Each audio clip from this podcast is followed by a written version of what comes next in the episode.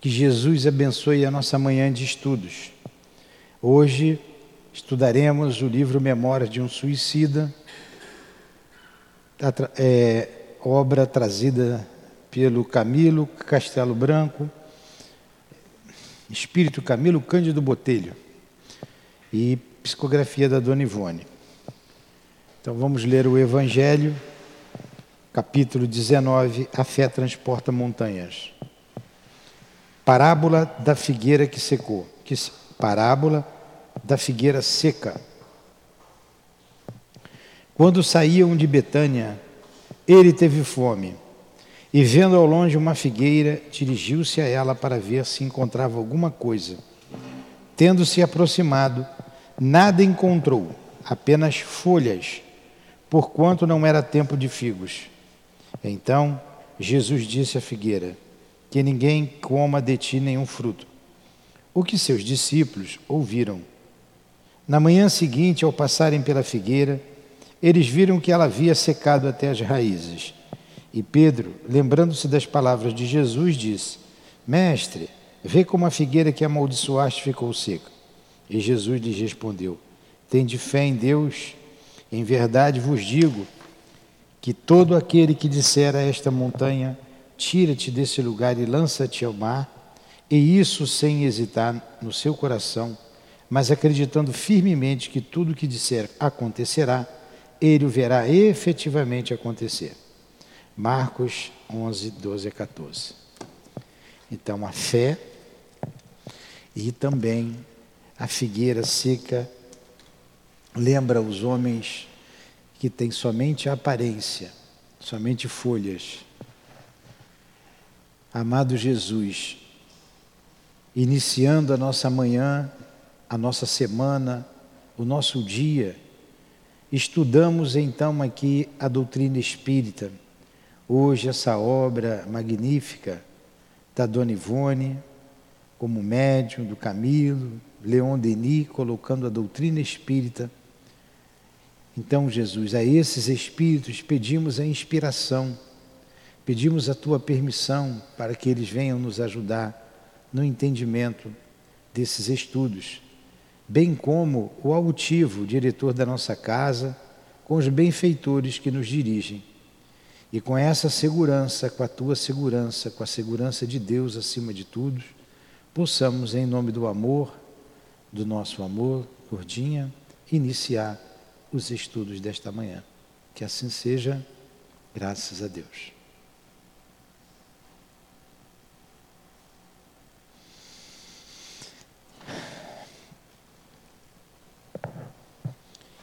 Então vamos lá. Nós estamos aqui na página 111, não é? O reconhecimento. É isso mesmo, Nixon? O reconhecimento. Então, esse capítulo 5 do reconhecimento foi após. Eh, o término do capítulo anterior, onde foi contada a história de Jerônimo Araújo Silveira, o espírito rebelde que quis voltar à terra depois de asilado na colônia Maria de Nazaré, Nazaré a colônia eh, que sempre que acolhe esses espíritos suicidas, e mesmo sendo orientado a não vir à terra naquele momento, ele teimou, veio e teve grandes dissabores né, ao encontrar a sua família toda destroçada, a casa vendida, a mãe se a mulher se prostituindo com a filha mais nova e o filho preso, enfim. Depois dessa desdita, ele retorna, pede o auxílio a um padre, aí vem Miguel de Santarém, que o ouve e o leva para o isolamento.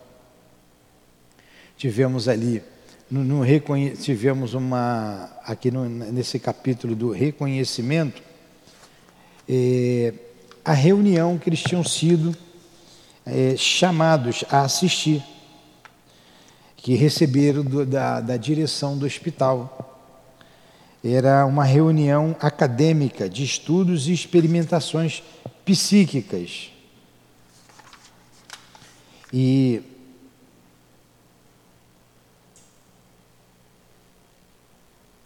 E Jerônimo tinha sido então levado para com esse padre Miguel de Santarém para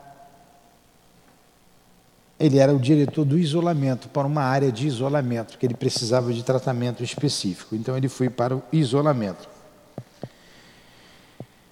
E eles começaram esses essa nova experiência, uma nova experiência junto desses mentores. E ali eles estavam sendo tratados magneticamente. Eles entravam numa sala arredondada, aonde ali estavam alguns coxins, não é isso? Lembra dos coxins que são sofás, tipo sofá? E ali eles recebiam tratamento magnético. E a terapêutica, algo que a gente é, destacou semana passada, para que gradualmente fossem corrigidas as impressões ainda físicas, humanas que eles tinham, tais como é, fome, sede, frio intenso, a, a, a, a como é que chama? Gelidez cadavérica, né? porque o perispírito ainda o perispírito se comunica com o corpo, é, atenuar apetite, arrastamentos inconfessáveis, como eles disseram, tais como vícios sexuais, álcool, fumo, cujas repercussões e, e cuja, como ele colocou aqui, repercussões e efeitos produziam desequilíbrios chocantes.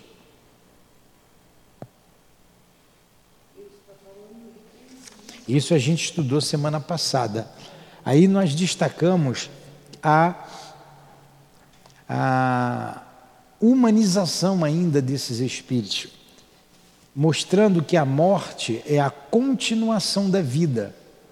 A morte não existe e o espírito leva todas as suas faculdades intelectuais, morais, o seu tudo que é dele, o pensamento, o sentimento, os vícios, as paixões, as tristezas, as alegrias. E eles estavam de tal modo é, humanizados ainda que sentia tudo que sentia quando estavam na Terra. Aí nós alertamos para nós mesmos, nós que temos o vício do fumo, é, da bebida alcoólica, os desvarios sexuais, é, as nossas paixões, enfim, inferiores, nós vamos desencarnar e levar isso conosco. Então, desde já, a gente precisa ir se educando para evitar dores, tristezas, vergonhas no mundo espiritual. Precisamos fazer um esforço para a nossa educação. Tudo bem até aí? Foi aí que nós paramos semana passada. Aí ele vai continuar aqui, ó. O convite. Não, sentamos-nos, isso, a um sinal de Roberto.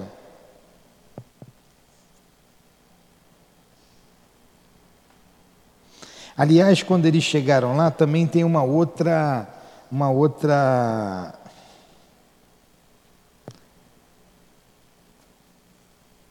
uma outra nota, uma outra observação digna de nota, que quando eles sentaram lá no entorno, e vai continuar, sentamos-nos a um sinal de Roberto.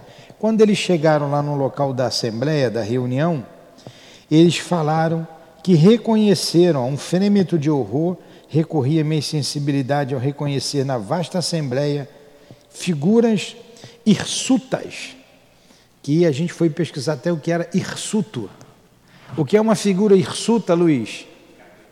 Cabeludo, barba desgrenhado, cabelo desgrenhado, barba por fazer.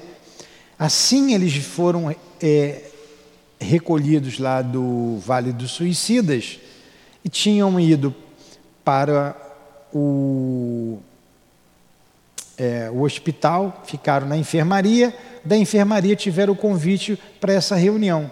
E quando o Camilo narrando viu os companheiros de Desdita, lá do vale, ele levou um susto. Aqueles homens de cabelo desgrenhado, feios, é, figuras surtas, né? cabeludas, como ele disse mais aqui, é, apavorantes, figuras apavorantes lá do Vale Sinustra, Sinistro, ele levou um susto, um susto. Aí eles se sentaram para a reunião, depois de desse pequeno, dessas pequenas observações, a gente vai continuar aqui. Nada, ó, sentamos-nos a um sinal de Roberto. Nada apresentava, vai Edilane, a sala. Nada apresentava a sala que despertasse particular atenção. Contudo, se insuficiente não for o grau de visão de que dispunhamos para alcançar as sublimes manifestações de caridade que em nosso derredor pululavam, teríamos notado que delicadas vaporizações fluídicas, como orvalho refrigerante e ameno, deliam-se pelos recintos, impregnando de dúlcidas vibrações. Então, o lugar que eles estavam era, era saturado dessas doces vibrações que ia aliviando as suas dores, né? fazendo com que eles se sentissem melhores, mais, eh, mais senhores de si mesmo. A um ângulo do tablado que do fundo do salão defrontava a assembleia, notava-se um aparelho muito semelhante aos existentes nas enfermarias conquanto apresentasse certas particularidades. Dois jovens iniciados puseram-se a examiná-lo ao tempo que o irmão Teócrito tomava lugar na cátedra, ladeado por outros dois companheiros, aos quais apresentou à Assembleia como instrutores que nos deveriam orientar e a quem deveríamos o máximo respeito. Satisfeitos, reconhecemos nestes dois jovens hindus que nos receberam quando da nossa entrada para o hospital. Romeu e Alceste.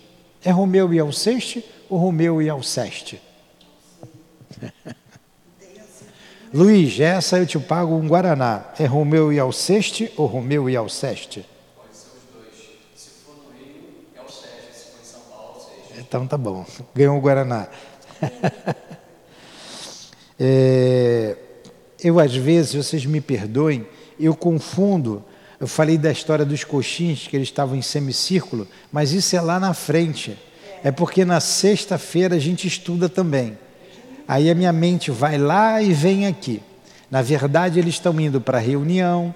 Quando chegaram nesse local, aqui é uma coisa muito interessante, que eles vão sentar entre esses dois enfermeiros, Romeu e Alcestes, ou Alcestes. Eles vão sentar ali e e vão fazer uma regressão até o momento em que eles, em que eles é, cometeram o suicídio. Né? Não vão muito além, não, vão até ali para se reconhecerem como espíritos. Então eles estão ali num anfiteatro, foram apresentados o irmão Teócrito como diretor ali daquele, daquela instituição, daquele, daquela área da grande, da grande colônia, apresentou mais esses dois enfermeiros a eles, que estavam junto de um aparelho para eles estranhos. Tá legal? Tudo bem até aqui? Tá todo mundo situado? Pode.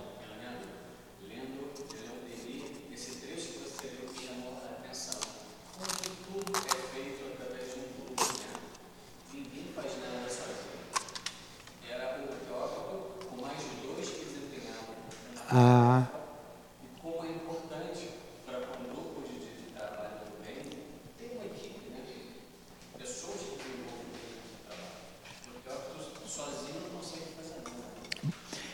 Jesus sozinho não fez nada. Ele só ficou sozinho quando era. Ele teve que dar o, o testemunho de amor para a humanidade. Ele escolheu doze. Todo o trabalho no bem deve ser feito em equipe. E a gente precisa aprender a trabalhar em equipe. Não é eu-equipe, é equipe. E lá, você observou bem, estão trabalhando em equipe. Silêncio, silêncio religioso estendeu ondas harmoniosas de recolhimento pelo vasto salão, onde cerca de 200 espíritos envolvidos nas mais embaraçosas redes de desgraça. Agora vocês imaginam a vibração, né, que eles não traziam com eles, porque eram espíritos suicidas. Então vibrações dolorosíssimas. E não era um espírito só, eram 200 Aqui vocês não aguentam com Luiz. Imaginam 200 Luiz aqui, perturbado. Ah, até as cadeiras sobem sozinho, né?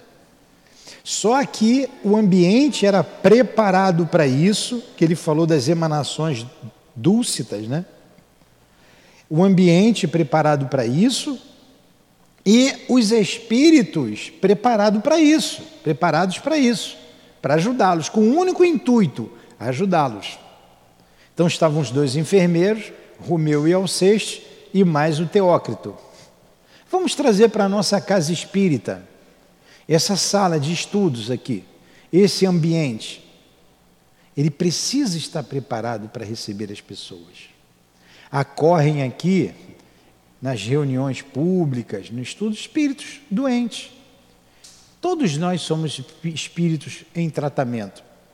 E chegam pessoas gravíssimas aqui, obsessões é, é, é, espetaculares.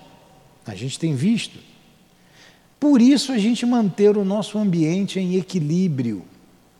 Por isso aqui ser um local de estudo, de trabalho, não é lugar para se comer, não é lugar para se conversar, não é lugar para se discutir, não é lugar para brigar, não é lugar para fazer festa. A gente precisa preservar o ambiente preservar. E a Dona Ivone cita isso no livro Recordações da Mediunidade, que nós estamos estudando aqui na quinta-feira. Então precisamos preservar esse ambiente. Aqui é um local de trabalho, de estudos.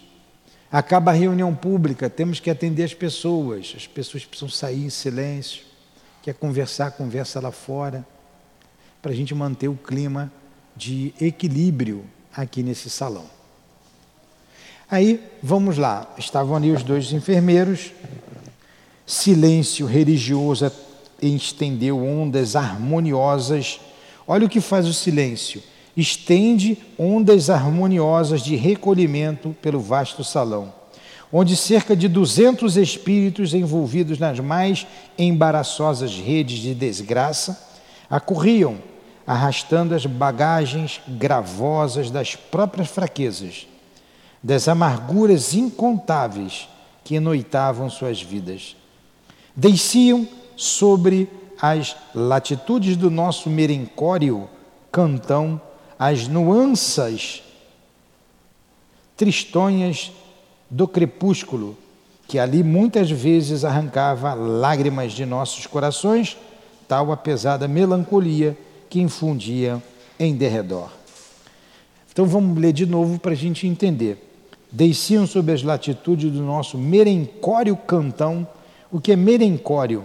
Deve ser de melancolia, né? Mas vamos ver lá, merencólico. Desciam sobre as latitudes, quer dizer, em torno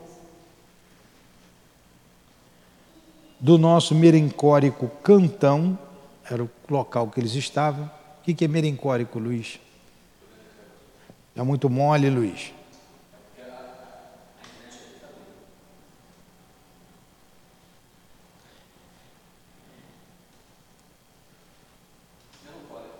Melancólico, né? É isso aí. Então, a gente acertou que vem de melancolia. O que é uma melancolia? O que é melancólico? Tristeza, né?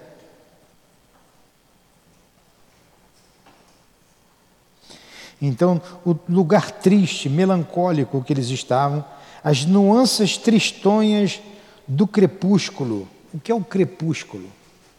O início da noite, né? O início da noite. É quando a noite está indo embora de manhã ou quando a noite está chegando. Isso é o crepúsculo. Você tem o início do crepúsculo matutino náutico ou o fim do crepúsculo vespertino náutico. Gostou dessa daí? O que é o início do crepúsculo matutino náutico? É o momento que está clareando o dia, que a noite está indo embora. E o vespertino é o momento que a noite está indo embora e está iniciando, o dia está indo embora e está se iniciando a noite. Então, era um local tristonho, escuro, 200 espíritos suicidas, olha quanta dor cada um não carregava consigo. Seis melodiosas pancadas de um relógio que não víamos ecoaram docemente na amplidão da sala, como anunciando o início da reunião. Vocês lembram daqueles relógios antigos? O o que significam seis pancadas do relógio? O, do bigodinho. O que significa isso? Vamos ver se você está prestando atenção. O que, que significam as seis badaladas? Eram seis horas, né? Seis horas. Seis horas. Fábio, seis horas. Seis melodiosas pancadas de um relógio. Por que, que não falou logo seis horas, né, Luiz? Olha, seis melodiosas pancadas de um relógio. É o escritor, o Camilo, né, que sabe escrever. Se fosse eu, eu diria assim, às seis horas da tarde, foi à tarde, né? Seis melodiosas pancadas de um relógio que não víamos ecoaram docemente na amplidão da sala, como anunciando o início da reunião. Então, às seis horas começou a reunião, o relógio tocou.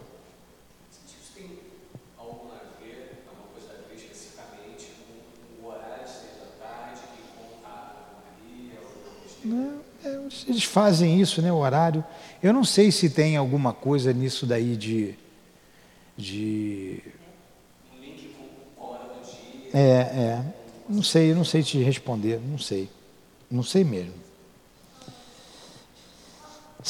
Então, e cântico harmonioso de prece, envolvente, emocional, elevava-se em surdina como se até nossa audição chegasse por meio de ondas invisíveis do éter, provindo de local distante, que não poderíamos avaliar enquanto se desenhava em uma tela junto à cátedra de irmão Teócrito o sugestivo quadro da aparição de Gabriel à Virgem de Nazaré, participando a descida do Redentor as ingratas praias do planeta.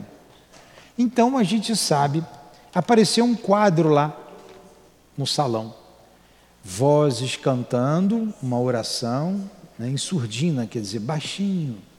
Aí aparece um quadro do anjo Gabriel avisando a Maria que ela seria a mãe, mãe de Jesus, que Jesus viria. Esse quadro, como está escrito lá no Novo Testamento. Foi o mesmo Gabriel que anunciou à sua prima Isabel o nascimento de João Batista. Né? Lembra dessa passagem? Vem João, a mesma. Eles regulavam a mesma idade, né?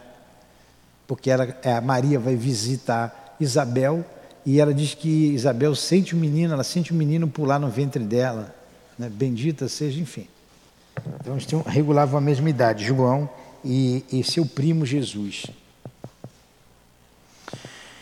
Era o instante amorável do Ângelus. Então, o instante do Ângelus, às 18 horas, 6 horas.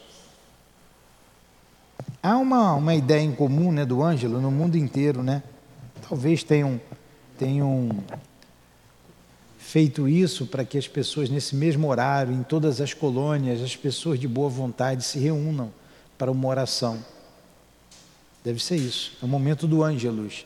Vi aí, o momento do Ângelus. Bota aí no dicionário.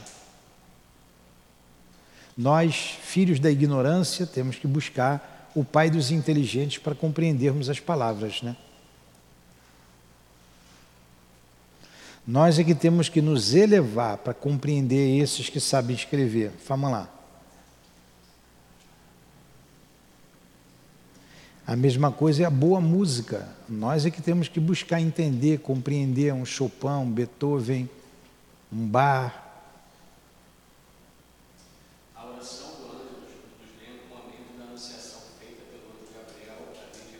Olha o significado aí que eu não sabia, tá vendo? De novo, Luiz, fala bem alto para o pessoal escrever.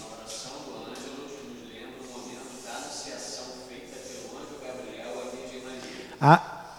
A, oração do ângelus, do ângelus significa a anunciação do anjo Gabriel à vinda de Jesus, a Maria. Foi, deve ter sido às 18 horas isso. Aí ele vai um pouquinho além. É feita em três momentos: Ah, pela manhã, ao meio do dia e à tardinha, sempre com o intuito de reforçar a sensibilidade da comunhão com Deus. Olha só, é isso aí, é o significado está aí. Você me perguntou, agora ele explicou. O ângelo, o ângelus, então, é feito a três horas do dia, às seis da manhã, ao meio-dia e às 18 horas, para fortificar o significado da comunhão para com Deus. E nós devemos fazer pelo menos, o ideal é que fizéssemos isso, mas pelo menos ao acordar e ao deitarmos a nossa oração, a nossa prece. Né? E espírito devedor igual Luiz tem que fazer toda hora. Levantando-se o diretor, fez breve. época era três vezes por dia. Hoje em dia é um milhão de vezes por dia.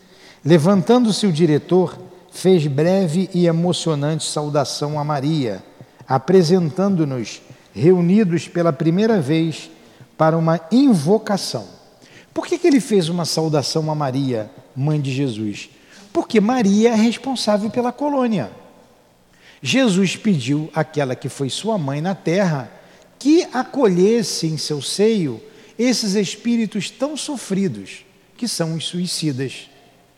Então, o irmão Teócrito faz uma saudação a Maria e começa a reunião. Doce refrigério estendeu-se sobre nossos corações. As lágrimas irrom- irromperam e emoções gratas ergueram-se dos túmulos íntimos em que jaziam acordadas pelas lembranças do lar paterno, da infância longínqua de nossas mães, a quem nenhum de nós certamente amara devidamente a ensinar-nos ao pé do leito o balbúcio sublime da primeira oração. Então eles eram portugueses, na sua maioria brasileiros e eh, espanhóis de língua, colônias de língua portuguesa. E a educação dos pais, das mães, era essa, né? Fazer oração da Ave Maria, oração do Pai Nosso, né? berços católicos, de onde nós viemos. Eu me lembro, eu era obrigado, e fazia com muita satisfação. Eu fui obrigado, não, fui ensinado a rezar a Ave Maria, o Pai Nosso. Então, minha mãe me ensinou é, a fazer essa oração. A minha avó me ensinava. Então, eles lembraram da família, dos seus pais. E eles sabem que não foram bons filhos, porque não prestaram atenção, não é? Tanto que se suicidaram. Com tudo isso, estava distante, quase apagado sob as voragens das paixões e das desgraças daí consequentes.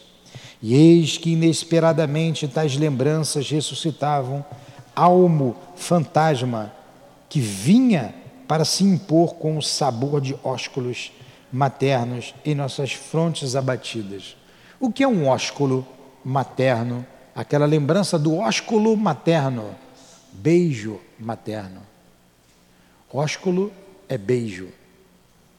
Então eles lembraram e choraram muito, se emocionaram né, nesse momento. Fundas saudades dilataram nossos pensamentos, predispondo-nos à ternura do momento grandioso que nos ofereciam como oportunidade abençoada. Então, eles se emocionaram, lembraram da casa, da mãe, quando eram pequeninos, fazendo a oração, o beijo materno, enfim. Seria longo enumerar minúcias das belas quanto proveitosas sequências dos ensinamentos e experiências que passávamos a receber desde esta tarde memorável, os quais integravam o melindroso tratamento a ser ministrado, espécie de doutrinação terapêutica moral, com ação decisiva sobre reações necessárias à reeducação de que tínhamos urgência. Diremos apenas que nessa primeira aula fomos submetidos a operações tão melindrosas, levadas a efeito no nosso ensino íntimo, que a incerteza quanto ao estado espiritual para o qual resvaláramos foi hábil e caridosamente removida de nossa compreensão, deixando que a luz da verdade, sem constrangimentos, se impusesse à evidência. Ficamos. O que, que ele está dizendo aqui? O que, que ele está dizendo aqui? Ele está dizendo que nesse primeiro tratamento já, eles tiveram, tiraram a dúvida, a dúvida, a incerteza de que se eles estavam vivos ou se estavam mortos. Olha que confusão faz o suicídio. Que confusão faz? Eles estavam vivos ou estavam mortos? Eles não sabiam. E depois desse primeiro tratamento, é, desse, dessa primeira aula, eles começaram a perceber que continuavam vivos, não tinham morrido, não tinham morrido. Está vendo a perturbação que fica na cabeça do suicida? Que o que estava na mente deles era o ato do suicídio, o momento que eles se mataram.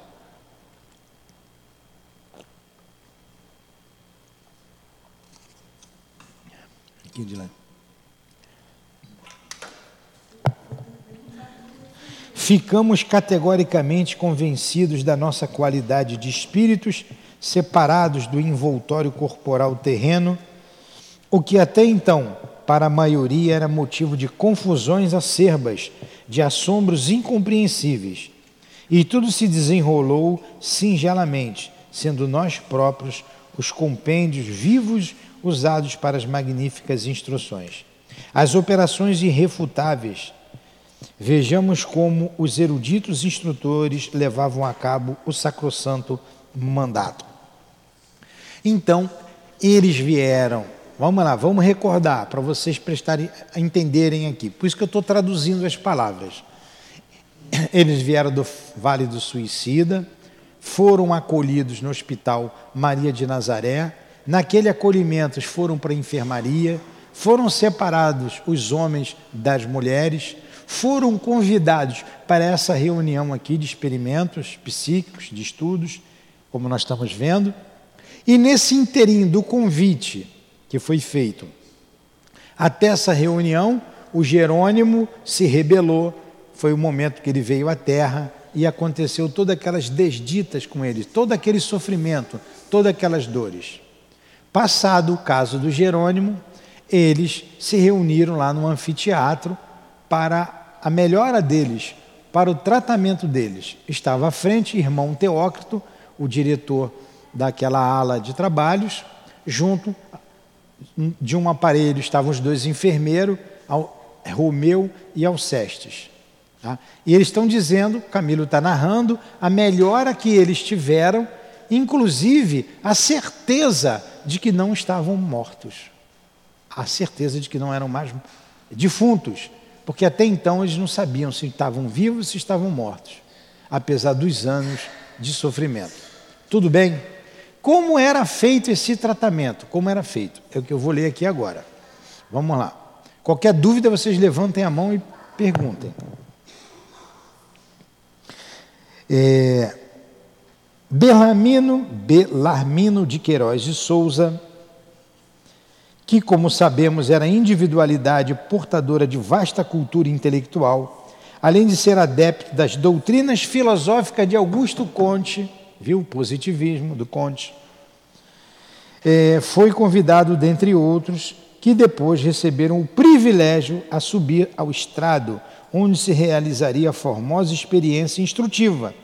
Devemos observar que irmão Teócrito tomava parte então delicada de cerimônia como presidente de honra, lente insigne dos lentes em ação. Que é o lente? Aquele que leciona, aquele que está à frente. Ele estava à frente ali, o irmão Teócrito. Então vamos traduzir isso aqui. Quem foi Belarmindo? Belarmindo é um dos, dos espíritos que compõem aquele grupo de 200 que estão ali no anfiteatro. E nós citamos ali no, no início, nós estudamos, quando eles foram acolhidos nas enfermarias, entraram em grupo de 10 em cada enfermaria, era um grupo de 10. Desses 10, o Camilo era um deles, o escritor português. Pode ficar quietinho, todos os dois aí, manda eles ficarem quietinhos. O Yuri, a gente está estudando aqui. Quer brincar, brinca lá fora. O Belarmino era um deles. Era o Camilo Cândido Botelho, que foi o escritor português. O Belarmindo, Belarmino era ateu, discípulo de Augusto Conte, que se suicidou se enforcando, porque ele pegou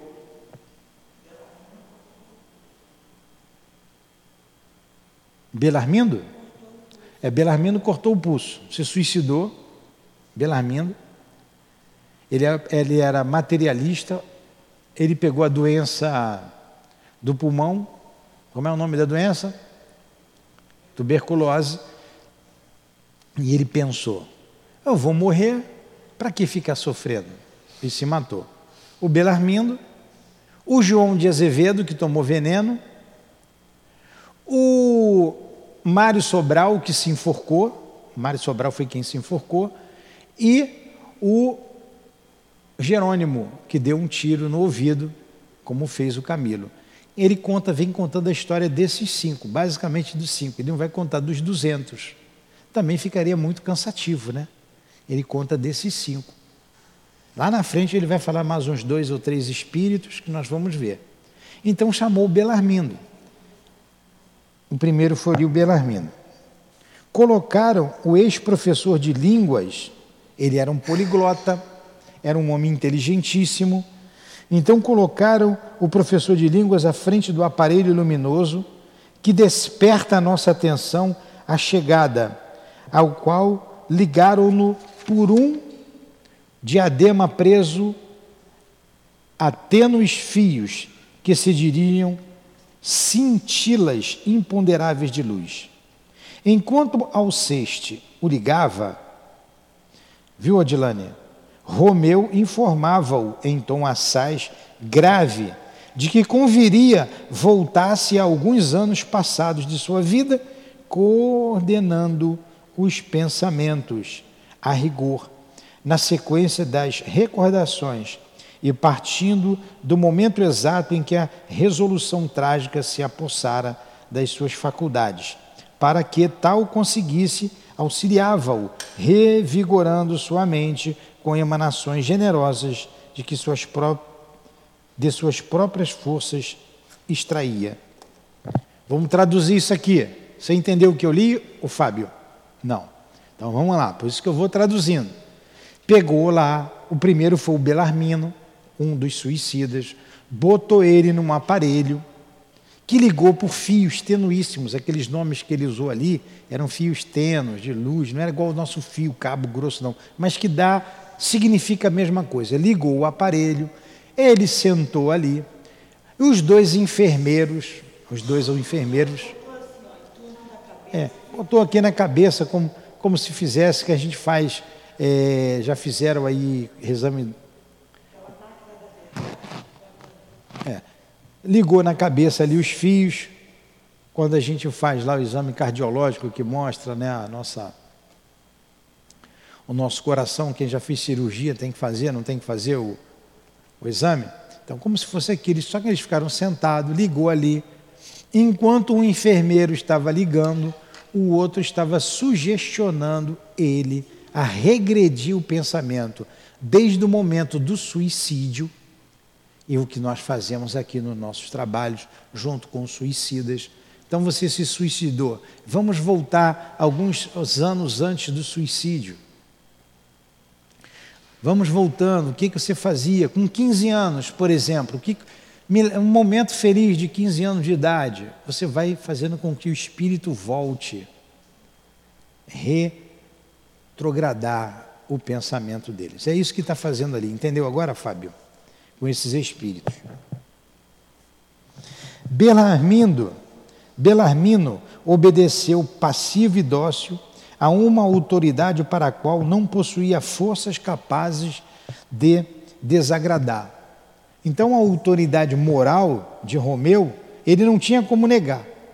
Ele tinha que ir. E recordando, reviveu os sofrimentos oriundos da tuberculose que o atingira, as lutas sustentadas consigo mesmo ante a ideia do suicídio, a tristeza inconsolável, a veraz agonia que se apoderara das suas faculdades em litígio entre o desejo de viver, o medo da moléstia imperiosa que avassalava a organização física, suplicando-o sem tréguas, e a urgência do suicídio, para no seu doentio modo de pensar, mais suavemente atingir a finalidade a que a doença o arrastaria sob atrozes sofrimentos. Entendeu, Fábio, que eu li? Não, né? Ele está revivendo, ele se matou. É eu estou aqui agora. É como se o enfermeiro chegasse aqui para mim e dissesse assim: Newton, o que, que você fez é, quando, é, a, a, uma hora atrás. Aí eu, eu tomei café, eu fiz o meu café, eu tomei o café. O que, que você tomou no café? Ah, eu comi pão, eu passei requeijão, eu comi queijo. Ó, café bom, né? Tomei um suco de uva, melhorou o café. Aí eu lembro o que, eu fiz do café. Antes do café, eu me levantei, eu vim andando, eu estava na sala, eu fiz a minha oração, eu li o livro, eu li o Evangelho, Antes do Evangelho, ah, eu estava lá fazendo a minha higiene, eu tomei meu banho. Antes do banho, eu acordei, eu abri os olhos, sentei na cama. Antes e depois, o que, que você fez? Arrumei, arrumei a minha cama, arrumei a minha cama. Vai voltando. Então eu me deito, eu me deitei, eu abri meus olhos. Até as lembranças que eu tive quando abri meus olhos, me lembrei da Lurdinha, me lembrei de Deus, me lembrei daquilo. E antes? Antes eu estava dormindo. Eu não posso mais dizer porque eu estava dormindo. Eu não me lembro do que, que eu fiz durante o sono.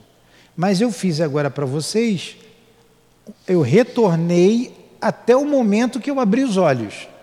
Certo, Fábio? O mesmo foi feito com eles. Eles foram retornando do momento do suicídio momentos antes do suicídio. E o Belarmindo, ele está falando, o Belarmino ficou aflito. A doença, eu não quero morrer, mas eu tenho que morrer, eu vou me matar, porque eu vou sofrer. Para que prorrogar esse sofrimento? Tudo ele lembrou, tudo que aconteceu com ele. Ele foi lembrando, tá? É isso que ele está dizendo. Esse é o tratamento, fazer ele voltar à lembrança. Ó, vamos ler aqui de novo para vocês entenderem. Belarmindo obedeceu passivo e dócil a uma autoridade para a qual não possuía forças capazes de desagradar. E, a, e recordando, reviveu os sofrimentos oriundos da tuberculose, que ele morreu de tuberculose. Quer dizer, ele tinha tuberculose, ele morreu do suicídio.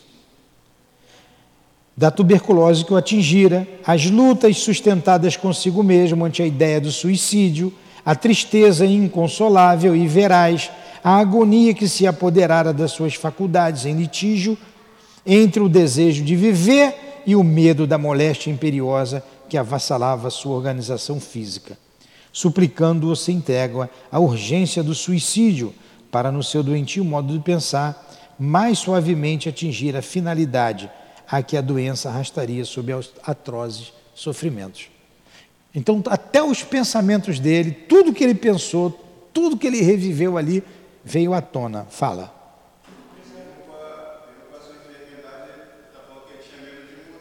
Mesmo com a enfermidade, ele tinha medo de morrer. Porque, na verdade, apesar dele acreditar que tudo se acabava com a morte, mas nós somos espíritos imortais e a gente já traz isso dentro da gente, no íntimo. É uma luta. É uma luta. Fala, Luiz. Tuberculose? É, e quem tinha morria. Então, essa precificação Porque ele.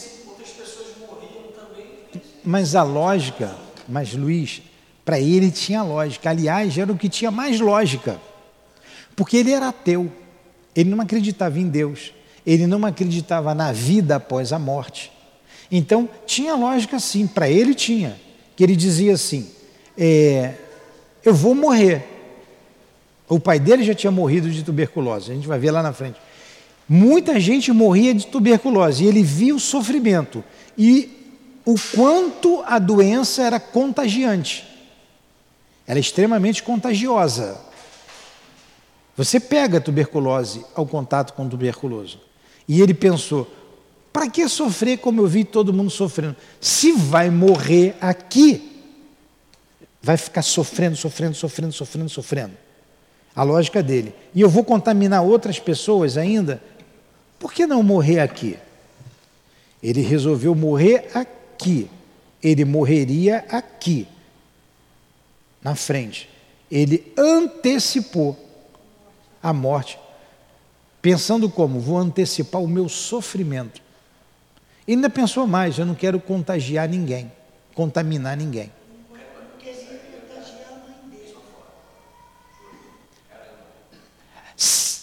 O pensamento dele era lógico era o mais lógico de todos os outros. O Jerônimo era católico, o, Bela, o, o, o, o Mário Sobral era católico, o, o João de Azevedo era católico, o que está escrevendo aqui, o Camilo, era católico, acreditava em Deus. Ouviram a Ave Maria da mãe, como eles falaram aqui, a gente viu, se emocionaram. Ele não, ele sempre foi ateu, os pais deles eram ateus. Ele foi educado assim. Então era, era lógico para ele. E ele não queria passar doença para a mãe. A gente vai ver lá na frente isso daqui. Lógica, lógica. Mas a lei é a lei. A lei é a lei. Você pode ser lógico, mas tem a lei. A lei é que a morte não existe. Então ele foi contra a lei de Deus. Ele vou acabar com tudo para eu não sofrer dentro da lógica materialista. Era lógico. Eu vou, para que, que eu vou sofrer? Vou acabar com a minha vida, só que a vida não acabou. A lei diz, a lei de Deus, que o espírito é imortal, que a morte não existe. Entendeu? Dentro da lógica materialista, ele estava certo. Aí a, a, a doutrina contista traz muitos prejuízos. Entendeu? É o positivismo. É. É. Até porque. É. O amor por princípio, o amor por princípio, a, o progresso como fim, o amor por princípio, que, como é que é? A educação como base. Como base é o quê? O amor por princípio, progresso como fim. Né? Progresso como fim. É o que significa ordem progresso, que é uma, forma, é uma, é uma forma sintética de ter um amor por princípio, é, a ordem como base e o progresso como fim. É isso aí. É a lógica contista. Mas o progresso, o amor aqui. O progresso aqui. Acabou. Você tem que progredir, fazer progredir mas não tem vida após a morte, é somente na matéria, somente aqui. E ele era discípulo de Augusto Conte. Ele vai narrar lá na frente, seu pai também era, a sua mãe também era. A gente vai ver lá na frente que ele não encontra, ele não reencontra a sua mãe. Ele não entra em muito detalhe sobre a mãe, não. É, é, é interessante. Ele tinha lógica, sim dentro do ponto de vista materialista. A proporção que se aproximava do desfecho, porém, o filósofo contista esquivava-se, recalcitrando a ordem recebida. Suores gélidos, como lhe banhavam a fronte ampla de pensador, na qual o terror mais e mais se acentuava, estampando expressões de desespero a cada novo arranco de dolorosas reminiscências Quer dizer, à medida que ele ia se lembrando do passado, ele ficava com muita dor. É, antes, porém, da gente continuar, só para a gente ter uma ideia de quem foi o, o nosso irmão Belarmino, ele diz aqui o segundo. Ele diz aqui o seguinte: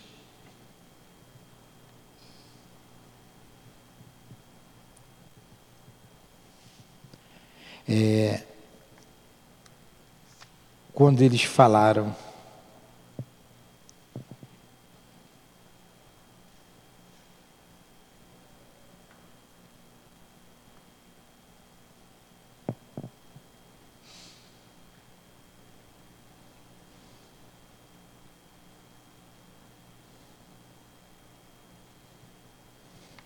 Eu vou lhe mostrar aqui, vou falar para vocês sobre o nosso irmão Belarmino. O Belarmino diz o seguinte aqui, ó.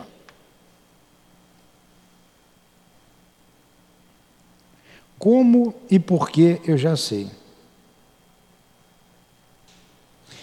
Vocês me permitam reler aqui a personalidade chamada Belarmindo, esse que voltou e que está ali fazendo a regressão de memória, ele está fazendo uma regressão de memória tá? para se situar na vida. Mas quem foi o Belarmindo como homem na Terra? Nós estudamos isso aí há umas seis ou oito aulas atrás. Eu vou falar aqui agora para vocês. Quem foi o Belarmindo? Esse aqui é o Belarmindo. Belarmindo. É o que ele diz: não possuo a competência de vosso Senhor, Excelência Professor. Não possuo a competência de Vossa Excelência, Senhor Professor. Ainda não é aqui, ele começa mais tarde. Aqui, Belarmindo. Deixa eu marcar aqui. Belarmindo. B. Discípulo de Augusto Conte, a filosofia levou-me ao materialismo, ao mecanismo acidental das coisas. Única satisfação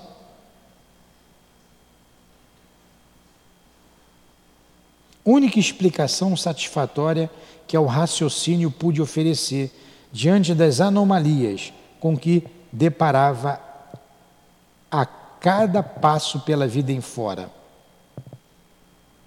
E mais, vou ler aqui, desculpem, desculpem, eu vou voltar mais um pouquinho e vou ler só um pedacinho do Belarmino, o aspecto físico e quem ela era ele.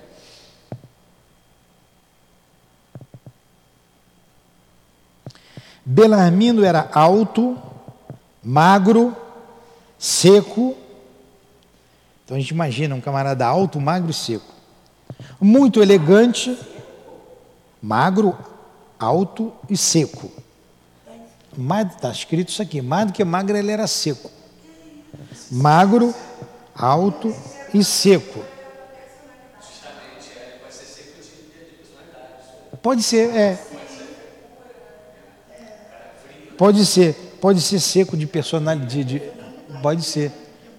Pode ser. Então vamos lá. Belarmino era alto e seco, mas eu acho que é físico que ele está falando, alto e seco. Mas vamos lá. Belarmino era alto e seco, muito elegante e fino de maneiras. Dizia-se rico e viajado. Dá para a senhora ficar quietinha? Vamos lá. Belarmino era alto e seco, muito elegante e fino de maneiras. Dizia-se rico e viajado. Professor de dialética, de filosofia, de matemática e poliglota.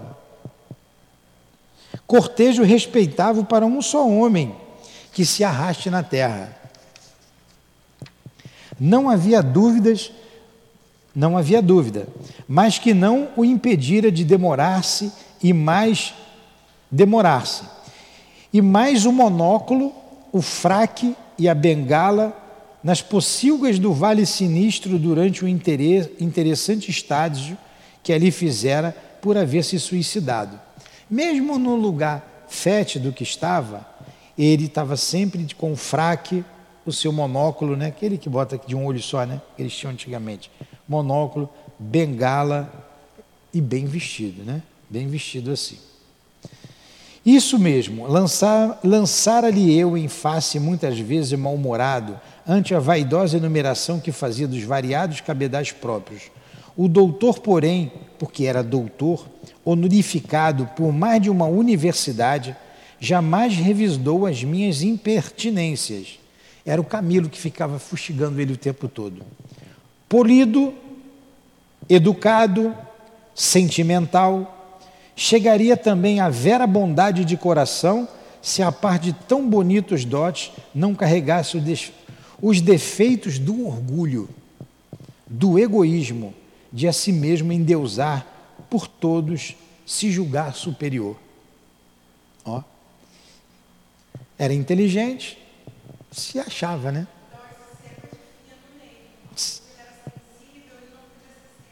É, é, era. De fino mesmo. Isso mesmo. É, nunca respondia o que, ele, o que ele falava. E ele dizia assim: ó, Eu julgava sinceramente que o túmulo absorveria minha personalidade, transmudando-a na essência que se perdera, que se perderá num abismo da natureza. Seria o nada. Ele acreditava no nada, por isso que ele se matou. Discípulo de Augusto Conte, a filosofia levou-me ao materialismo, ao mecanismo acidental das coisas. Tudo acontece por acaso. Única explicação satisfatória que o raciocínio pude oferecer diante das anomalias com que deparava a cada passo pela vida em fora, para me alarmar o coração e decepcionar a mente.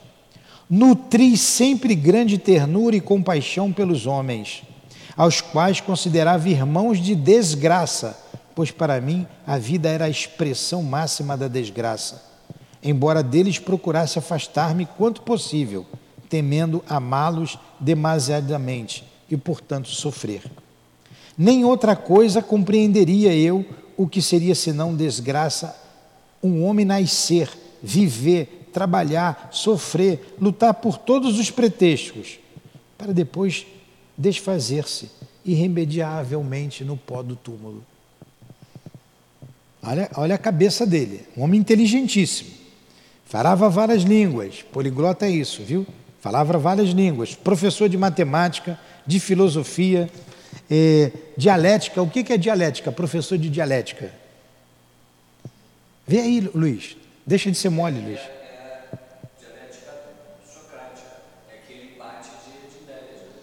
É. Aí, esse é o Belarmindo. Esse era o Belarmindo. Olha o que ele diz mais a respeito dele. Não fui jamais dado a, ana, a namoramentos. Fala, professor de dialética é o quê? Sentido bastante genérico, oposição, conflito originado pela contradição entre princípios teóricos. Embate de ideias. Ele faz embate de ideias. Ele gostava de fazer embate de ideias. É isso aí, professor de dialética, né? um pensador, um filósofo. Olha o que ele era mais, ó. não fui jamais dado a namoramentos de baixa ou elevada classe. Para que amar? Olha, olha a colocação dele.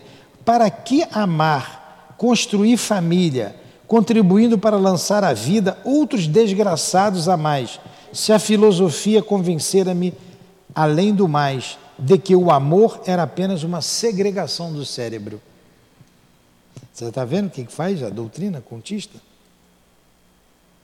Fui um estudioso, isso sim, estudava a fim de me aturdir, evitando o acúmulo de elucubrações sobre a miserável situação da humanidade. Assim sendo, não sobravam em minhas horas para cultivar amor junto a damas inglesas ou portuguesas. Estudava para esquecer que um dia também me poderia, me perderia no vácuo. O camarada estudou a vida inteira para morrer, né? Que tudo ia se acabar, uma perca de tempo. Fui um infeliz, como toda a humanidade o é. Somente num ambiente sereno do lar desfrutava alguma satisfação. Agarrei-me ao lar quanto possível, pesaroso de um dia ser forçado a abandoná-lo para me aniquilar entre os vermes que destruiriam minha individualidade. Minha mãe, que partilhava de minhas convicções, porque também as recebera do meu genitor, bastava-me para a companhia nas horas de lazer. Esse é Belarmino. E continua mais. Interessante, né? Tem uma contradição. Se ele era dialético, ele tinha que estar constantemente é, em confronto com outras ideias. E ele se absteve do lar. Ficou com, com a família. Eles não. Ele não quis construir outras famílias para não fazer sofrer, para que, que ele amar se, ele, se tudo ia acabar no túmulo. Mas a mãe e o pai bastavam para eles, porque pensavam igual a ele. Pensavam igual a ele. Mais um pouquinho só do Belarmino, só mais um pedacinho. Ó. O móvel da minha tentativa de suicídio, como vê, não foi desgosto amoroso, porque os outros foram por causa do desgosto amoroso. Mais uns três ali. Foi a perda da saúde. Fui sempre fisicamente dé- débil. Olha só, fui sempre fisicamente débil. Franzino. Um triste sonhador infeliz e insatisfeito, apavorado do existir. Incorrigível desconsolo tenebreceu os dias de minha vida. Encerrado neste ciclo deprimente, vi a tuberculose apossar-se do meu organismo. Mal hereditário, quer dizer, o pai já tinha tido tuberculose e morreu assim, que me não foi possível combater. Desenganado pela ciência, preferi então acabar de vez, sem maiores sofrimentos, com a matéria miserável que começava a apodrecer, sobre a desintegração fornecida por uma moléstia incurável, matéria que, por sua própria natureza, destinada era à podridão da morte, ao eterno tombo nas voragens do nada. E ele acreditava que ele era só matéria. Por isso ele se suicidou. Por que, que eu vou ficar sofrendo? Para quê? Eu vou me matar logo, eu vou morrer mesmo. Entendeu o que ele falou? Entendeu agora? Esse era o Belarmindo. Quando ele entra lá na máquina para reviver tudinho, tem coisa que ele quer escapar, mas não consegue de nada. Não consegue escapar de nada, de nenhuma ideia, de nenhum pensamento. Aí continua aqui, vamos voltar para a máquina lá do Belarmino, voltando a cabeça. Ó. Entretanto, o que mais surpreendia era que na tela fosforescente a qual se ligava, iam se reproduzindo as cenas evocadas pelo paciente. Imagine um auditório com 200 pessoas e tudo que ele ia pensando ia aparecendo numa tela de televisão, todo mundo vendo. Que vergonha, hein? Todo mundo vendo aquilo. E todos os 200 iam passar por aquilo, hein? Todos os 200. Então, esse está é, tá falando aqui do Belarmino. Vamos lá. Fato empolgante que a ele próprio, como a assistência, facultava a possibilidade de ver, de presenciar todo o amaro drama. Amaro é amargo, né? É o superlativo de amargo. Amar o drama que precedeu o seu alto desesperador o seu ato desesperador e as minúcias emocionantes e lamentável do execrável momento. Além do, do aparelho registrar os sentimentos dele, o que ele estava sentindo, toda a dor, toda a confusão, toda a dúvida, até o momento da morte.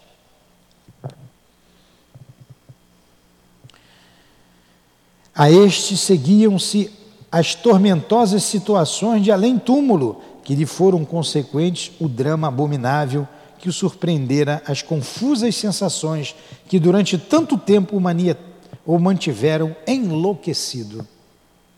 Então, foi até aquele momento, então, o momento que ele ficou no Vale dos Suicidas, tudo o que se passou ali com ele era registrado e ele relembrando.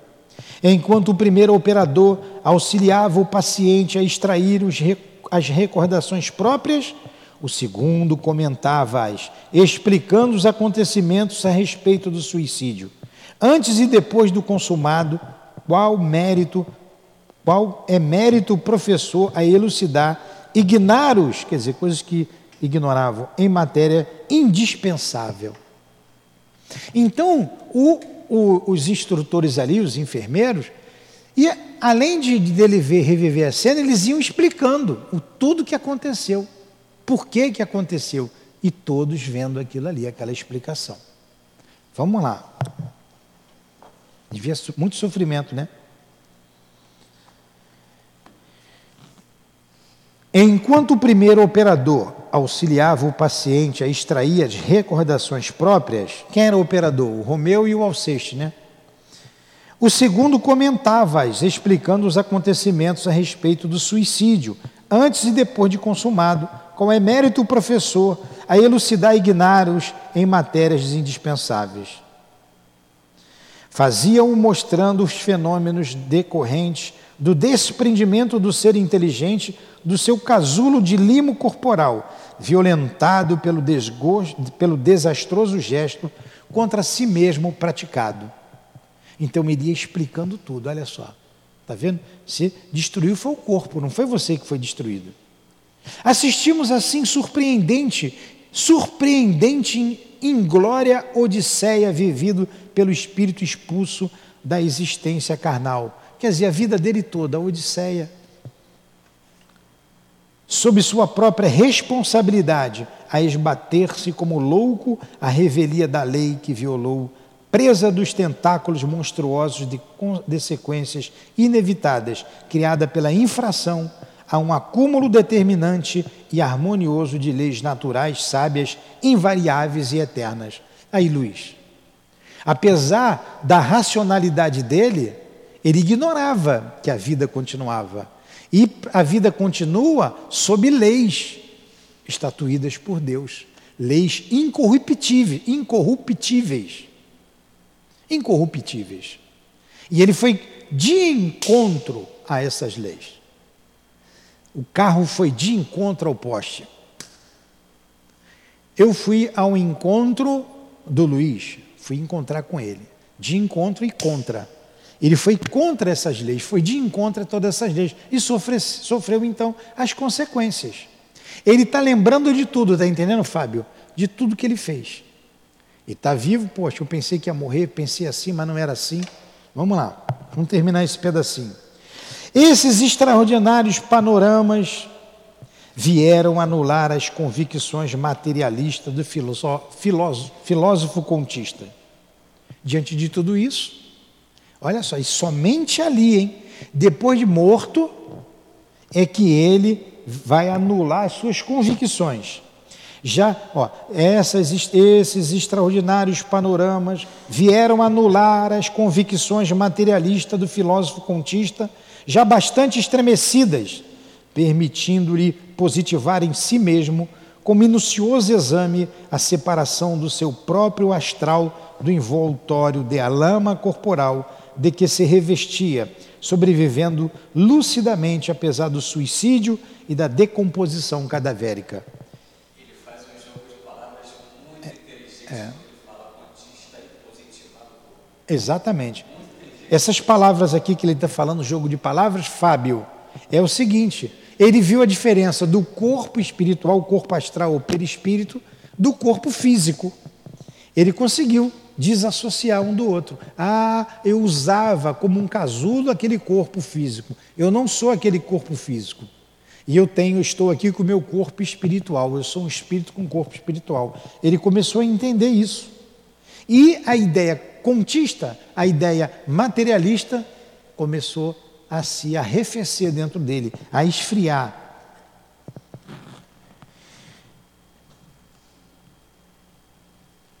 Por esse eficiente, com singelo método, a grande maioria da assistência pôde compreender a razão da ardência indescritível dos sofrimentos pelos quais vinha passando, das sensações físicas atormentadoras que perduravam ainda, as múltiplas perturbações que impediam a serenidade ou o ouvido que erroneamente esperara encontrar no, no, no túmulo. O ouvido, toda hora fala do ouvido, o esquecimento. O esquecimento que eles esperavam encontrar no túmulo. Toda a assembleia vendo aquilo ali, ah, então foi isso que aconteceu comigo. O, o exemplo dele servia para todo mundo. Depois ia vir outro que ia servir para todo mundo. Né? Ah, então foi isso. Quer dizer que aquilo era o corpo e eu estou aqui com um corpo espiritual, que é semelhante àquele, mas com outras propriedades diferentes. Ele começou a entender, ele e a Assembleia começou a entender tudo isso. E diz assim: entre outras observações levadas a efeito, merece espe especial comentário pela estranheza de que se revestia o fato de todos trazermos pendentes na configuração astral, quando ainda no vale. Isso aqui é, isso aqui é importante, viu? Essa dúvida muito espírita tem. E vocês vão entender o sofrimento deles aqui. Vocês vão entender por que, que o, o espírito que suicida sofre tanto. Vamos lá. Dentre, entre outras observações levadas a efeito, merece especial comentário pela estranheza de que se revestia o fato de todos trazermos pendentes da configuração astral, quer dizer, do perispírito, quando ainda no vale, fragmentos reluzentes, como se de uma corda ou um cabo elétrico arrebentados, se desprendesse centelhas dos fios tenuíssimos que os estruturassem, estruturassem, que os estruturassem, sem que a energia se houvesse extinguido, ao passo que explicavam os mentores residir em tão curioso fenômeno toda a extensão de nossa acrimoniosa, quer dizer, acrimoniosa, dolorosa desgraça. Acrimoniosa desgraça, quer dizer, dolorosa desgraça. Porquanto esse cordão, pela morte natural, será brandamente desligado desatado, desligado das enfermidades que mantém com o corpo carnal. Por meio de, carido, de caridosos cuidados de obreiros da vinha do Senhor, incumbidos da sacrossanta missão da assistência aos moribundos, enquanto pelo suicídio será ele violentamente despedaçado e o que é pior, quando as fontes vitais, cheias de seiva, para o decurso de uma existência, às vezes longa, ainda mais os solidificavam, mantendo a atração necessária ao equilíbrio da mesma. Vamos explicar isso aqui. Vamos, vocês vão entender. Ele explicou ali, quando ele fez a regressão, ele tinha, vou botar assim por trás assim deles, ou em algum lugar ou pela frente, como se fosse um cordão. Vamos imaginar, já que ele colocou fio elétrico, um bolo de fiozinho, eu me lembro quando tinha Telerge, era Telerge CTB, que a gente botava ficha lá no orelhão para telefonar. Cetel, era Cetel, né? Aí era um monte de cabo que eles botavam, né? vinha por cabo, lembra os fios coloridos? Eu fazia pulseirinha daquilo, era, brincava na rua, pegava, fazia umas pulseirinhas, não lembra?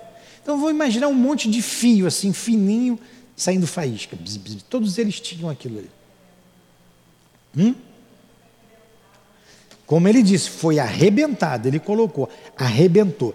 Na morte natural, o perispírito se separa naturalmente do corpo físico. Não tem isso. Na morte do suicídio, você rompe. Então eu vou me matar aqui agora. Pou. Eu rompo, eu vou morrer, o corpo vai morrer. Mas, e eu não vou poder mais ficar no corpo, o corpo vai se deteriorar, eu vou ter que sair do corpo.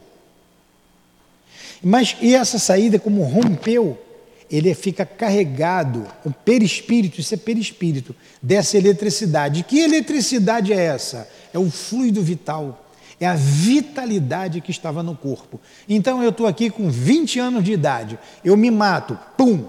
Eu tinha que viver até 60 anos.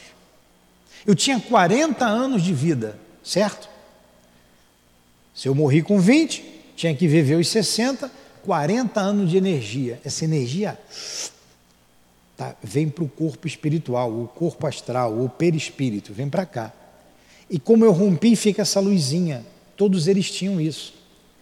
Então essa luzinha, essa faísca, essa, essa, essa, esse acúmulo de energia, ela tem que se desfazer. E, só de, e aquilo é que traz um desequilíbrio imenso para o espírito, porque ele não sabe se está vivo ou se está morto. Porque a vitalidade continua com ele. Aí a dúvida. Aí a dúvida. Morri, não morri, estou vivo, estou sentindo todas as sensações físicas que eu sentia quando estava no mundo. Todas. Vontade é, fisiológicas, é, fome, sede, frio, como ele colocou ali. O que está acontecendo comigo? Então eu não morri, eu dei um tiro na cabeça, eu cortei o expulso, eu me enforquei, eu tomei veneno, eu me atirei e não morri. Aí eles vão levar um tempo necessário, a Dona Ivone vai colocar aqui, eu já colocou lá atrás, o tempo que eles ficam ali é o tempo necessário para essa energia se esvair. Não pode ser socorrido antes, porque ele vai dar muito trabalho, ele não vai conseguir compreender o que está acontecendo com ele. Então, quando, como ele foi contra a lei, isso é da lei, é lei divina, isso está em todos nós, independente do conhecimento que a gente tenha é, correto a respeito da vida espiritual ou incorreto, é lei. É lei que ninguém vai morrer. É lei de Deus. É lei, faz parte da lei. Ninguém morre. E ninguém morrer tem uma série de consequências. Vamos supor, dentro dessa lei tem vários artigos, parágrafos únicos, parágrafo único. Tem vários subitens que você inflige mas é da lei. Ah, então ele começou a compreender: ah, então aquele ali era o fluido vital. Sim, era o fluido vital. Entenderam? Entendeu, Fábio? O que era essa luzinha que eles viam entre eles? E ele continua aqui para a gente terminar. Ora, diziam-nos que, a fim de nos desfazermos do profundo desequilíbrio que semelhante consequência produzia em nossa organização fluídica, não se falando aqui da desorganização moral, porventura ainda mais excruciante. Então está falando aqui de leis físicas, não é de leis morais, que também eram excruciantes, eram dolorosas. Ser-nos-ia indispensável voltar a animar outro corpo carnal, visto que se não fizéssemos, seríamos criaturas desarmonizadas com as leis que regem o universo. Olha a lei de novo aí a quem indefiníveis incômodos privariam de quaisquer realizações verdadeiramente concordes com o progresso. No entanto, Belarmino debatia-se, presa de choro e convulsões espasmódicas, revivendo as danosas aflições que o acometeram, enquanto a assistência se fazia com ele solidária, deduzindo daquela pavorosa demonstração ocorrências que a si diziam respeito. Comentava, porém, o instrutor: Podeis observar, meus amigos, que justamente porque o homem desejou furtar-se à existência planetária pelas enganosas escarpas do suicídio, não se eximiu absolutamente de nenhuma das amargurosas situações que o desgostavam. Antes, acumulou desditas novas, quiçá mais ardentes e pungitivas, a bagagem dos males que dantes o afetavam, os quais seriam certamente suportáveis se a educação moral sólida, estribada de cumprimento do dever, lhe inspirasse as ações diárias. Essa educação orientadora, conselheira, salvadora, portanto, de desastres como o que lamentamos nesse momento, o homem somente não na tem adquirido no próprio cenário terreno, onde é chamado a realizações imperiosas, porque não a quer adquirir visto sobejarem em torno dos seus passos, no orbe da sua residência, instruções e ensinamentos capazes de conduzi-lo às alvoradas redentoras do bem e do dever. Então, tudo isso, o homem, esse conhecimento, o homem só não adquire porque não quer. Eu não sei quantas pessoas estão nos ouvindo nesse momento, mas aqui no salão nós estamos com cinco pessoas assistindo, mais nós três aqui, oito. E isso se fala. Né? Sempre se falou. De Deus, todo mundo ouviu falar. De Jesus, todo mundo sabe, ouviu falar. E por que nega? Nega porque quer. Quer viver a vida material. Quer viver como o nosso querido Belarmino. A gente vai parar por aqui. Eu queria ver se eu chegasse. Se eu chegava aqui num pedacinho em que ele vibra quando termina essa, essa, essa passagem. Hã? Eu pulei um pedação? Onde que eu pulei? Não tem problema, a gente volta semana que vem. A gente volta. É, ele fica feliz porque se sente vivo. Então ele tem consciência. A partir daquele momento ele tem consciência. Muitos não sabem que morreram. Muitos não sabem. Fico em dúvida. Então vamos fazer o seguinte: vamos parar aqui entre as observações levadas a efeito, onde parou com os fios arrebentados? Na página 115, tá? Vamos continuar na página 115.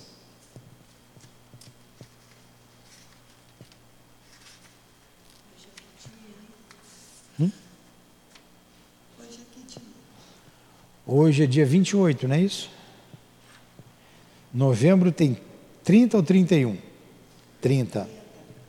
28, 29, 30. 31, não. 1, 2, 3, 4, 5. Dia 5 estaremos aqui estudando, dando continuidade. Vocês gostaram do estudo? Apesar de ler, não tem como não ler, né? Eu tenho que ler. Quando for difícil, a gente explica. Você entendeu, Fábio? Você entendeu? Ou, entendeu? Então, olha só, não adianta se matar porque não existe morte. A vida continua. E quando a gente faz isso, a gente vai contra a lei de Deus, porque Deus quer que a gente viva, que não existe a morte. E como a gente vai contra a lei de Deus, a gente sofre as consequências do ato que a gente cometeu. Eu sei que essa parede é dura, adianta eu dar um soco na parede porque eu estou com raiva do Luiz?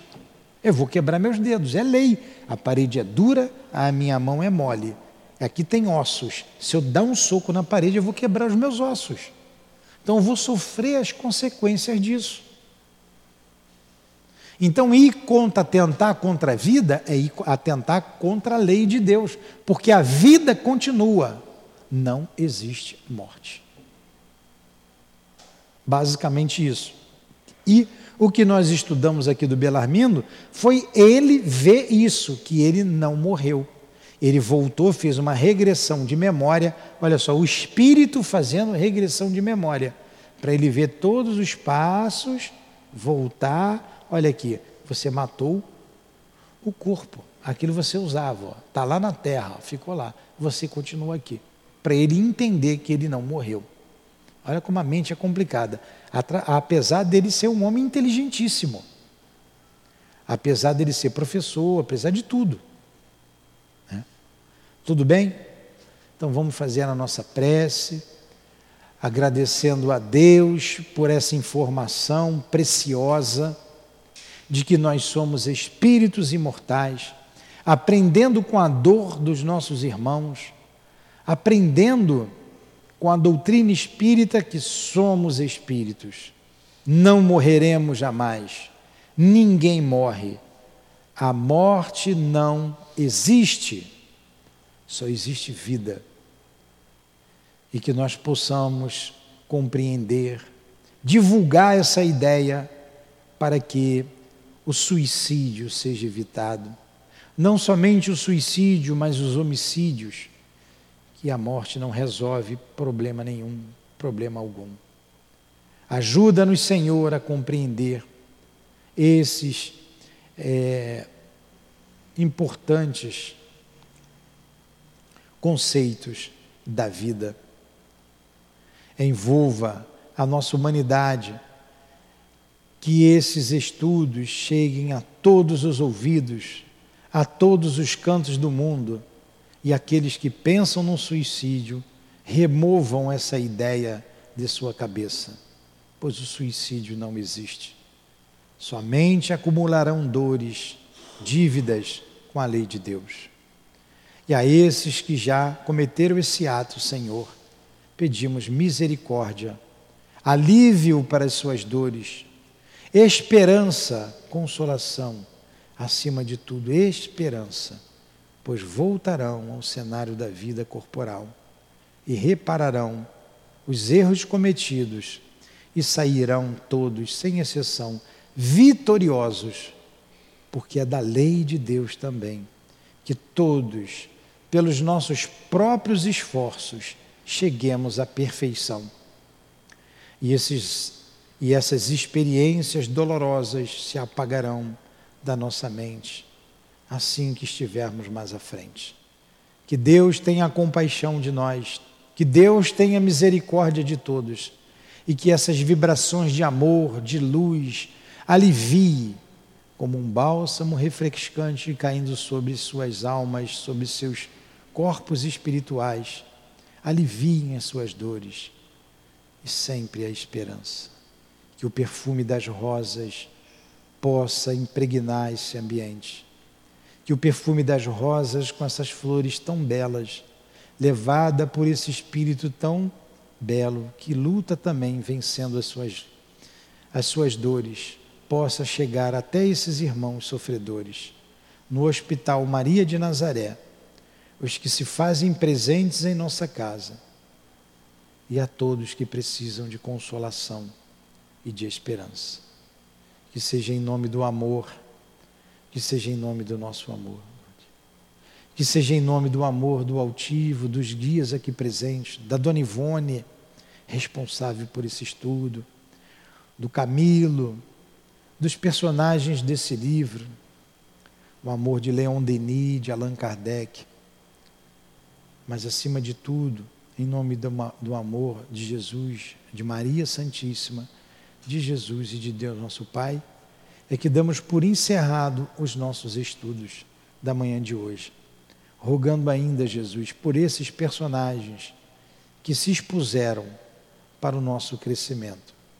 O Jerônimo, que Deus o abençoe, o Camilo, o Belarmino, o João de Azevedo e o nosso irmão é, Mário Sobral. Deus abençoe vocês. Deus abençoe a todos nós. Deus nos abençoe hoje, agora e sempre. Que assim seja.